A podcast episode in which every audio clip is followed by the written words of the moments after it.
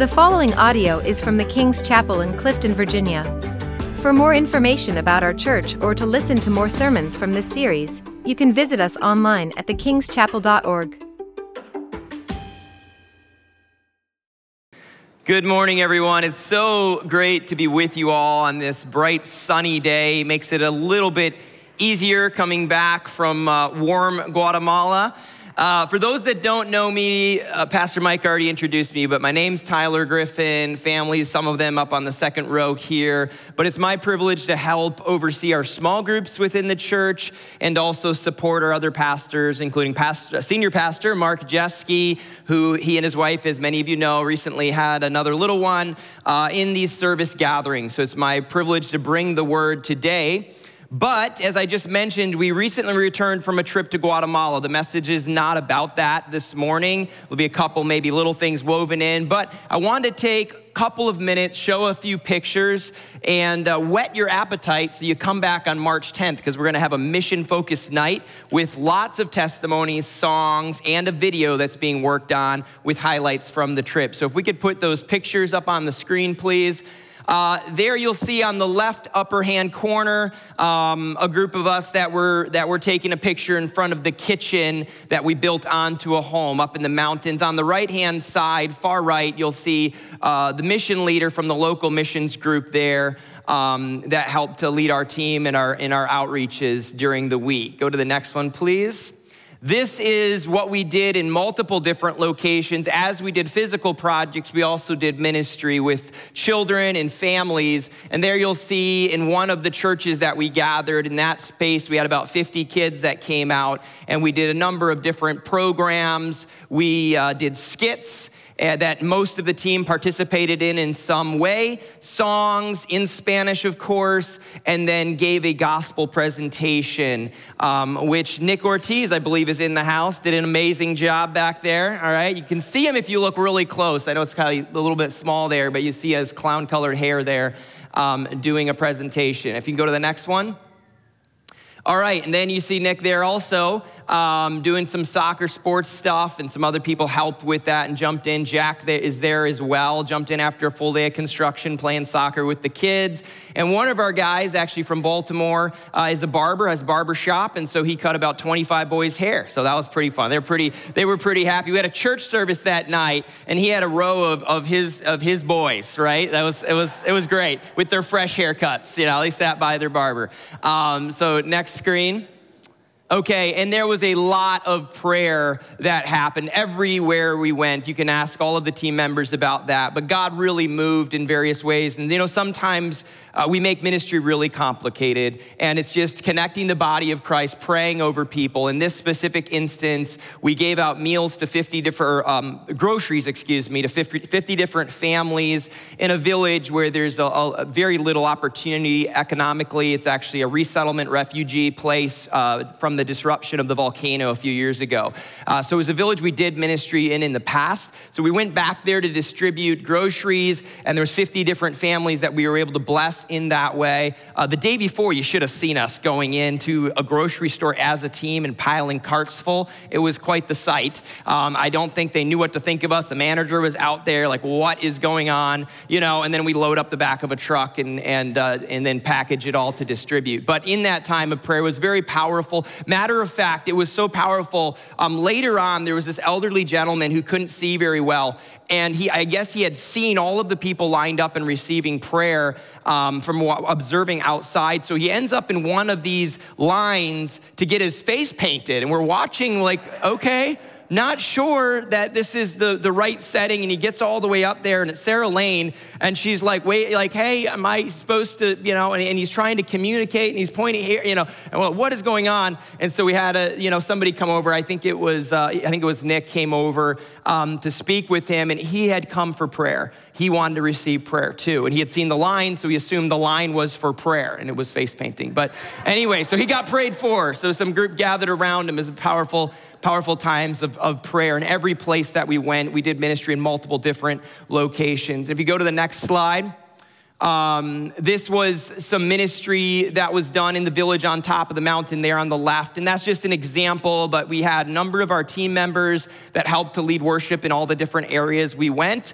Um, and then we would preach as well. We did that in three different locations. This night in particular, I don't, he's not here, he'll be at the uh, 1045, but our brother Miguel actually brought the word and did a great job um, in Spanish. So it was, it was, that was awesome. But we had our, again, our worship team doing a great job throughout the week leading worship. And then on the right, we ate a ton of good food, all right, team members that are here. So it was, it was lots of fun eating as well, lots of uh, great fresh fruits and, and all kinds of stuff. Next screen, please. And then I'll just mention this. So, the main prod, or the biggest project I'll say that we did physically, uh, there's this remote mountain school. To get there, um, I think a few of our team members were a little surprised, like, why didn't you tell us about this? Like, well, you might not have come. But, anyways, we got in the back of four wheel drive trucks, okay, when you come to the missions night. We'll show you some pictures and video content of that. Got in the back, standing in the back of a four wheel drive truck, and we go up the mountain. And it's, it's you know, pretty much as I just described, pretty, pretty crazy. Um, so we get up to the top of the mountain. It's up on the, the very, very tippy point there of a ridge line of a mountain. Um, and we did, a, did several days of ministry there. The big project, again, being this very remote school. Teachers walk two hours each way to teach. And so they don't, you know, they can't do other, anything other than just show up and teach pretty much. But the people from the village came out and helped. We had moms and kids involved as well. And uh, we started with cleaning, and that took half a day and had masks and everything. It was a dusty mess. Um, but we ended up painting this entire school inside and out. It was, a, it was an awesome thing. I, I think that, you know, it was a little overwhelming initially. It took three coats to, to get it covered up. Um, you can go to the next screen there. Um, before and after. It's a little difficult to see there, but it was tremendously different, bright, cheery. Some of the walls were much darker and dingier than even that one. Uh, all right, and go to, I think there's one last one. That's our team there. And that, that says Dios, God, heart, just God's love. And that's what we were trying to bring everywhere we went. So lots of amazing stories and testimonies, but I don't want to spoil it for the team. Please come out on March 10th. There was 16 of us that went, and there will be most, if not all, will share something that night. Um, so it's here at the church, 6 p.m., March 10th, two weeks from tonight. We're to have a video, we're to have Spanish songs, worship songs, and we're to be sharing lots of stories and testimonies, all right? So please come on out for that. All right, and with that, we're to transition to focusing on the message. It's my privilege to continue our sermon series in Ephesians. I'm going to pick up where Pastor Mark left off three weeks ago. So he looked at the first 14 verses and uh, really dove deep, you know, starting with the first couple verses on his, his opening on, on what it means to be a saint. Pastor Mike again referenced that earlier this morning in, in opening up the worship. But how do you see yourself, saint or sinner? And he pressed into that, challenging us that, that our identity affects our behavior, affects it affects how we live this Christian life. And then the joy of being chosen by God, this, this word, predestination for adoption, that God before time has planned for you to be his child, and the amazing truth that that is when we really anchor our reality in that. And then our full identity being rooted in Christ. So, in those first 14 verses. Let me just highlight a few of them. They should be on the screen as well. But he has blessed us in Christ with every spiritual blessing. He chose us in him before the foundation of the world. He has blessed us in the beloved in Christ. In him, Christ, we have redemption through his blood to unite all things in him, in Christ in Christ, we have obtained an inheritance. In Christ, we are sealed with the promised Holy Spirit. So, so much truth packed into those 14 verses. And so, uh, if you didn't get the chance to hear them live and you haven't had the chance to listen, I'd encourage you, if you're newer here, go back and listen to them so you just get the full benefit as we go through verse by verse through the book of Ephesians and continue looking at what God has to show us. But uh, they, were, they were really, really great messages. So, this morning's message, we're going to continue on into verse 15, and the title is That You May Know. That you may know. Just pray with me, please. Lord, we recognize that only you can bring revelation from your word. And we didn't just come here to play church. We came here to know you better, to know your word better, to experience you together in community as you're gathered, your called ones, Lord, your church, your people. We thank you for the fellowship with each other, some of which we had before and some of which we'll have after. But right now, we want to have fellowship with you through your spirit as you reveal your word to our hearts. So would you do that, Lord? It's not me that can do that, it's you. And so we humble ourselves before you. Open up your word to us, Lord, and let us see. Let us see with the eyes of our heart this morning. In Jesus' name, amen. If you have a Bible or a Bible on your phone and you want to follow together, they'll be on the screen as well. We're going to read from verse 15 in chapter 1 and continue through verse 23. That'll be our text this morning. For this reason, because I have heard of your faith in the Lord Jesus and your love toward all the saints, I do not of revelation in the knowledge of him, having the eyes of your hearts enlightened, that you may know what is the hope to which he has called you. What are the riches of his glorious inheritance in the saints? And what is the immeasurable greatness of his power toward us who believe, according to the working of his great might that he worked in Christ when he raised him from the dead and seated him at his right hand in the heavenly places, far above all rule and authority and power and dominion, and above every name that is named not only in this age, but also in the one to come.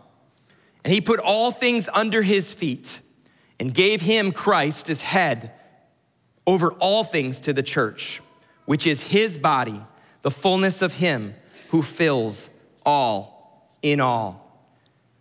Starting in verse 15, the first aspect of that you may know, what I want to look at is this. We, we just looked at, we kind of did a brief refresher on in Christ, which is highlighted through those 14 verses. But what's interesting here is Paul transitions. He basically, he's saying, I'm, I'm thanking the Lord. I don't cease to give thanks for you because he's heard of two things. And so, what I want to point out is these are two evidences that you are in Christ. Whether you're asking yourself or talking with someone else, sometimes the question can come up How do I know if I'm in Christ? Well, right, right from the text, we see he's thanking God that their faith is real, and he's attributing it, the realness, to two things, the evidence to two things. Number one, faith in the Lord Jesus. And here's what I want to highlight with this in culture today, there's still a lot of people that like the idea of Jesus. When you agree with that? And for many that may not be within churches or maybe within churches that perhaps don't hold to the entirety of the Word of God, right?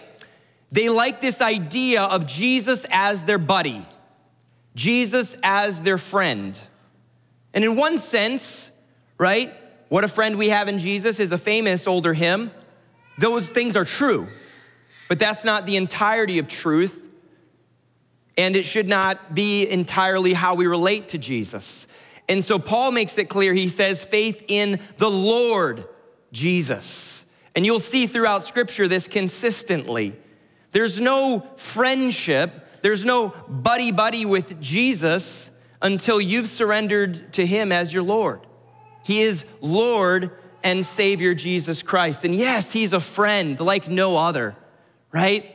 He will never leave you nor forsake you. But those truths are spoken in the context of someone that has surrendered and placed their faith in Jesus Christ, and He is Lord. He is Lord. Some people even may identify with Him as their Savior, that He's rescued them, right?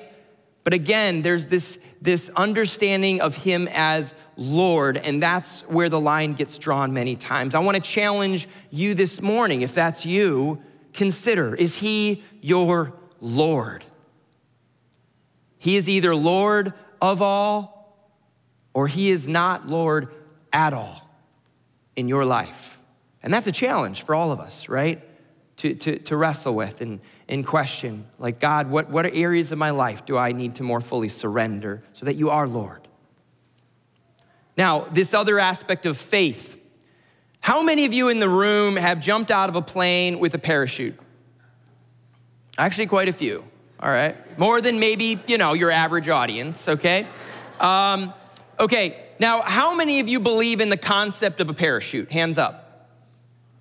Okay, most, pretty much everybody. You are holding back because they don't know what's coming next. All right. Now, now, how many of you believe that if you jumped out of a plane, you know, and you had a professional, you know, whole setup, right? You're not just jumping up with whatever, a neighbor. You're, you're, you're doing it professionally. It's a professional parachute. How many believe that the parachute would hold you up? All right, again, most hands in the room. How many of you, if you're up in a plane right now, had a parachute strapped on, and they're like, jump? How many of you would hesitate? Honestly. All right. So, like, it's one thing to have faith in a concept, right? And Pastor Mark gave a lot of great illustrations as he talked about what faith means. But, but this, this faith, it's like there, faith needs to be coupled, James makes it clear, with, with action. Like there's this, there's this aspect of like if you place your faith in the Lord Jesus, you actually trust him. You know, you actually trust anybody ever do one of those trust falls where you fall over and someone catches you? And the first time, if they do it like they stand back like one foot, it's like, oh, that's not too bad. And then all of a sudden they're not there and they're down here. You're like, whoa, whoa, whoa. You know what I mean? Like it's like if, if you've done it before, you know what I'm talking about. It's, it's a little unnerving. And, and that's essentially like, yeah, it's, it's not always comfortable, this faith in the Lord Jesus. It sounds nice, the idea, but when you're actually living life and placing your faith in Jesus, right, this, is, this can be a challenge. And so that's what, that's what uh, Paul here says. And then the second thing he says is evidence of being in Christ, love toward all the saints. Today, it's also becoming increasingly common to hear things like, I love Jesus. Man, I can, you know, I can really get with Jesus. It's just the church I can't stand. You know? I mean, Jesus are he's okay, but his people, they're just they're just not much like him. At least their version of who they think Jesus is, right? 1 John 4:20 says, "If anyone says I love God and hates his brother, he's a liar. For he who does not love his brother whom he has seen cannot love God whom he has not seen." Um, imagine someone comes up to me after service and says, You know, you seem like a great guy. I'd really like to be friends. I'd like to hang out. Okay, cool. But your family, not so much. I, you know, if we could hang out sometime when they're not around, that'd be great. I really, really don't like them. You know, um, there's this other great pastor in the church, uh, Pastor Mark. Let me introduce you to. the point. The point is, like, we're, we're not gonna get along. You guys understand me? Like my family is, they're me. Like they're part of me, right? Like, like if you get me, you get my family. You guys understand that? And it's like, that's, that's sometimes how, now I'm not trying to say that we're equal with Christ in any way, and I'm not trying to diminish church hurt, okay? Some of you in this room have been hurt by churches or leaders in churches, and I get it. Like, that's, you know, we've gone through that. We've gone through some very painful situations with church leaders that can be abusive, that can misuse the, the authority and, and, power in a sense that, that they have in the church. And so that's wrong. It needs to be repented of, you know, and in some cases, in those unhealthy churches, the only option is to, to leave. So I'm not diminishing that. But I am challenging anyone that says you can just have a relationship with Jesus and not be in a healthy body of believers. That's not scriptural right? And so Paul makes it very clear here in his, in his second point here that he says that he's so thankful that they love all the saints. They have an evidence of love towards all the saints. Verse 16, again, remembering you in my prayers, now continuing on, that the God of our Lord Jesus Christ, the Father of glory, may give you the spirit of wisdom and of revelation. Jesus actually said in his final hours of, of you know, ministry pre-cross, right, with his disciples, it's necessary that I go away because the one that's coming after me is the one that will bring you into all truth. And, and that truth is ultimately Jesus. You know, well, we can pray for someone to receive revelation, receive this Holy Spirit, right? Um, this is not something that can be demanded or forcefully passed from one person to another. And this is another thing just to be cautious about in sort of today's church landscape where they like, just show up to this meeting or be touched by this person and this will automatically happen. Well, God can move through prayers and he can certainly move through laying on of hands and, and praying for someone. It's not us that gives the gift. You guys understand what I'm saying? It's God. And that's what he says right here, the Father, um, it, you know, that, that gives this gift, that God, the Father of glory, may give you the spirit of wisdom and revelation. Receiving the power of God's Spirit is always a gift from our Father, and we need to keep our focus on our Father in that. Spirit of wisdom and revelation, and continuing on, in the knowledge of Him.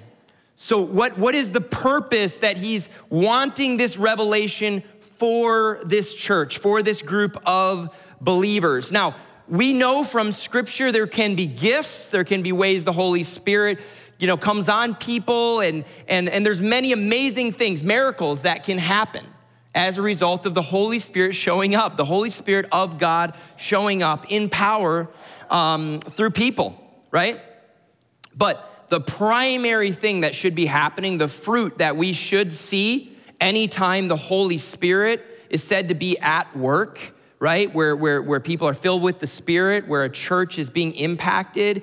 It says the knowledge of Him. And this knowledge, it's not just a head knowledge, but it's also a, an experience, a reality, a revelation. And so through the first 14 verses, we see the truth of us positionally in Christ. If you're a believer, you're in Christ, and taking your identity from that is critical. But now we see Paul flipping it a little bit, and he's also saying Christ in you in Colossians, he says, Christ in you, the hope of glory. And so he's pressing into this, the Spirit of God. This is that revelation, that, that experience of knowing Christ, the indwelling Spirit of Jesus. This experience that we can have as believers, should have as believers. And then he says in verse 18, having the eyes of your heart enlightened. And I, I, think it's interesting at the choice of words here. It says, eyes of your heart, not your mind. Now, the mind's important, don't get me wrong. Some, you know, you know, there's there's things like, you know, just leave your brain at, you know, they have this perception of church, leave your brain at home, you know, um, just it's all an experience. No, no, no, no. God has given us brains and an ability to think and bring understanding to our minds. But there, there's a deeper level of experience. There's this, there's this eyes of your heart that Paul says he's praying for this revelation. It's something that's powerful, it's difficult to explain. This revelation, sort of deep inside of you, when God shows up. Um, you know, one of our sisters on the on the trip, you know, explained it this way. She's like, it's just like you just know in here. You know, there's just this the reality of God. And, and many of you that walked with God for years or had these experiences with God, he's like, you, you know what I'm talking about. Um, it's not just emotion, it's this inner knowing. And that's what Paul is, is crying out to for this body of believers that they would know that they would know. And that's what he says in continuing on in verse 18 that you may know. So much of the rhetoric today across the landscape, it's just, it's political talking heads. It's every person's perspective, all of it's, you know, and then some believe everyone's equally valid. But again, as scripture makes it clear, there, there is truth there is a source of truth. It's God and His Word, right? And there is a knowing, and there's a revelation from God's Spirit that leads to not just an opinion or an experience, but an inner knowing as God's Word comes alive. And that's Paul's cry for this church, for this group of believers. And this letter obviously would pass throughout other churches. So it's his prayer for all the churches, I believe, that he had influence over. Um, but it's also God's heart for us. These words have been preserved for us. And so God wants us to know that he that he is not just real in theory, but that we've experienced him deep inside. And I, I want to challenge you this morning with that. Do you know that you may know? What is the hope to which he has called you? Peter says it this way always be ready to give an answer for the hope that you have. Why? Because the hope that we have defies logic and reason. So here's the thing, friends Everyone can have hope when things are going great, right? A few weeks ago, we had prayer, and we gathered in prayer for one of the precious families of this church with, uh, with someone battling cancer, right? And, and, and many of you have gone through very tragic things in your life. But when Mike Gibson stood up at the end of that meeting and looked around the room, thanking everyone for coming. There was a strength and a hope there that was so real. That's something the world can't give. There's something that you can't find out there, right? And that's the hope we have. It defies logic. You can be on your deathbed, you can go through unimaginable loss, and you can still have that hope. I was telling my wife yesterday as we were driving, I was just like, I can't imagine living life without that hope. With I, when I look at people around me and all of their enjoyment, their satisfaction, their hope, it's wrapped up in material possessions and in this life only. Because they don't believe in anything beyond this, or it's some euphoric idea of, you know, whatever. But it's like not having that concrete hope. I can't imagine living without that. It's powerful. And it's something that I hope is, is real for you this morning. Continuing on, it says, What are the riches, the hope he has called you, what are the riches of his glorious inheritance in the saints? And this is amazing. So Jesus has an inheritance in the saints, right? So he's again this word saint. Do you understand saint this morning? that you are the inheritance of Jesus. When the Bible talks about the joy set before him that he endured the cross, feelings of shame and worthlessness, waves of anxiety, things that come because we are under attack spiritually at times or bombarded with lies from the world. You're the inheritance of Jesus Christ. Do you think that God the Father would give his son something worthless? You have value. And God has placed you as the inheritance of Jesus. It's a powerful truth that I hope you can ponder, that you can meditate on.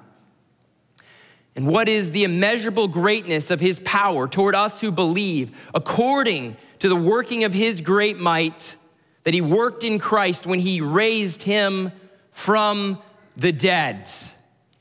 There's that uh, uh, well known worship song, The Power of Christ, that, that there's this, this concept that the, the same spirit that raised Jesus from the dead dwells in me. That's another amazing truth that I want to challenge you to, to ponder on, to meditate on this week. All right, hold with me a minute. Imagine there's an orphan, okay, homeless orphan, no family, has nothing surviving on the streets.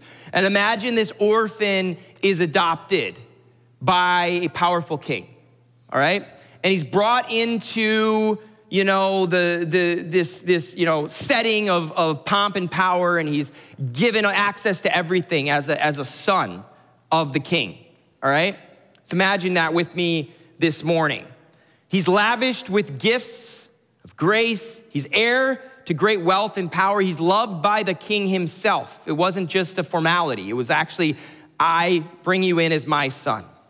But imagine this child, this orphan, continuing to live with a deep sense of rejection and worthlessness, not taking advantage of his or her access to their new father, still living in the former identity they had on the street, saying, You don't know what I did. I stole, I lied, I cheated. But the new family members and caretakers around them are saying, Yeah, but that's who you used to be. Do you understand who your father is? The king has adopted you and brought you in. So, with that thought, here's the challenge for you. The next time you hear that demonic voice whisper in your ear, you know what you did. You are such a horrible person. You are worthless. And I'm not talking about repentance and righteous conviction. I'm talking about condemnation, the voice of the enemy right now, okay? Talking about your past or thoughts you've had, or just these almost like illogical waves of shame that sometimes we experience. Try this for a reply. Okay, but you know who my father is?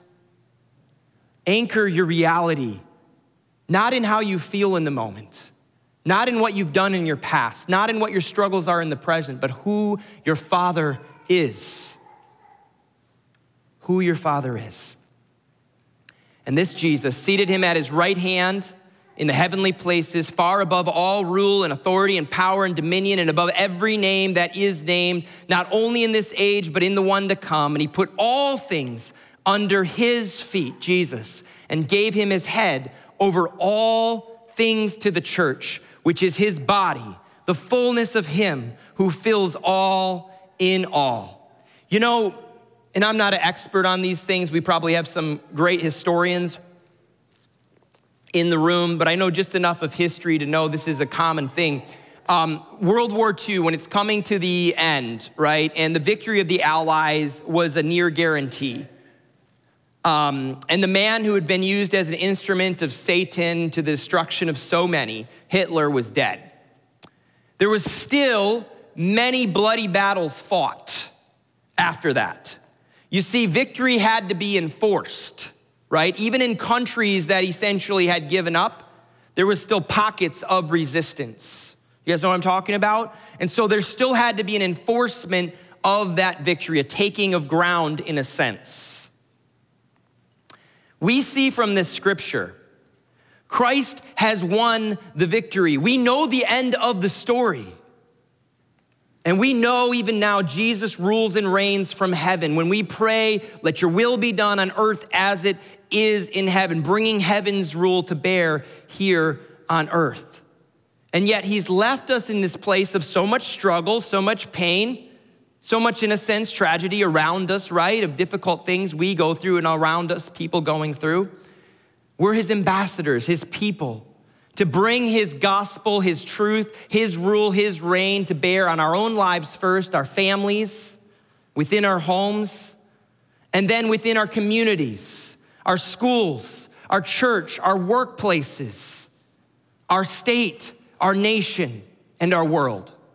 Revelations talks about Satan and his evil hordes of demons being in a desperate rage because they know their time is short and their defeat is sure.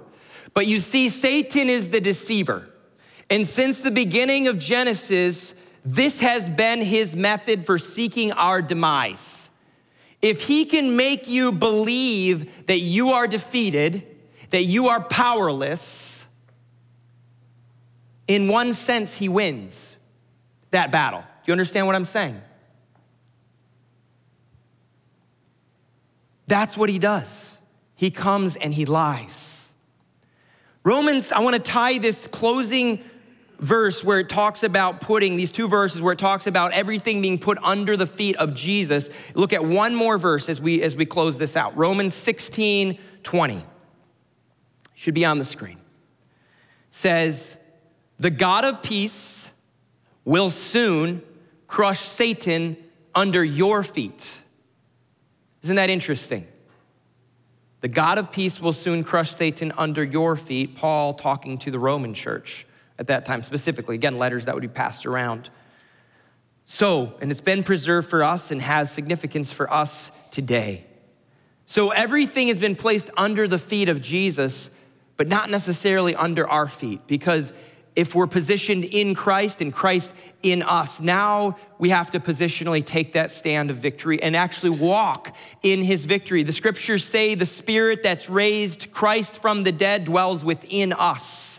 This power of God is within us. But now we have to embrace this victory. The victory that was won at the cross by Jesus, confirmed three days later as our King rose from the dead. And so this comes back full circle. What is your identity? Are you a saint? Are you a son or a daughter of the king? Or are you a powerless, unloved, struggling sinner? Do we all fail in sin? Yes. Yes. First John makes it clear this is he says if we seek to walk in the light as he Christ is in the light, the blood of Jesus cleanses us from all sin. Right? We will continue to struggle this side of eternity. But where is your primary identity placed? The fullness of Him who fills all in all. Are you filled with Christ this morning? Are you in Christ and Christ in you? And so these are the three closing thoughts I want to leave you with that you may know that you are in Christ, evidenced by your faith in the Lord Jesus and your love for all the saints. You know who your Father is. That's your identity. Christ in you, the hope of glory, this power of the resurrection that, that Christ has conquered, and that you can live in his victory and claim that every time the accuser comes against you, speaking lies to you, rooted in the victory of Jesus. You don't have to win the victory again. Jesus has won it. You have to claim it and live in that, walk in that, believing the truths of Scripture and walking in that. And lastly, that you may know the rule and reign of King Jesus in every area of your life and be an ambassador, a saint, walking in this victory and bringing the fragrance of this victory to everyone around you. If we could have the worship team come back up and, and we'll close out our time together this morning, would you just pray with me? Jesus, we're so grateful. We're so grateful. Yes, our sin is, is so great, but your blood is greater. You've wiped the, the slate clean. You've cleansed us if we have placed our faith in you this morning. But if there's someone here this morning, Lord, that's been playing church, Lord, that's just been going through the motions, but doesn't know their sins are forgiven, doesn't have this identity rooted in you, then Lord, let them respond this morning right where they're at, crying out to you with a genuine heart of repentance and faith and belief in you, Jesus. And take that step today. And for all of us, Lord, that wrestle with the lies of the enemy, the accuser that comes to us where waves of shame come over us, over our past, or over our current struggles, or whatever, or worries about the future, the anxiety we sometimes feel. Lord, I pray that we could replace those lies with your truth from your word. And that as the enemy comes against us, we could remember who our Father is, that we've been adopted as your children, that we have value and worth as your kids, Lord, and that your Spirit now dwells within us, giving us the victory. And that if we can walk in that, placing our primary identity in you and what you've accomplished, Lord, victory is ours. And as you've placed all things under your feet, Jesus, you reign, you rule that same reigning and ruling over sin, over struggles, can be ours in you. And may Satan be crushed under our feet as we leave this place walking in your victory, Jesus. May your scriptures be fulfilled through us, your people, your body, by the power of your spirit. We pray. In Jesus' name. Amen. I want to invite you to stand as we close out the service together. And if, if, if we could, have a, a couple of our leaders over here on the side. Um, just want to encourage you not to leave this place this morning without receiving prayer this morning to, to just humble ourselves before God. If you were stirred this morning, then, then whether over there or having a brother or sister, pray for you before you leave.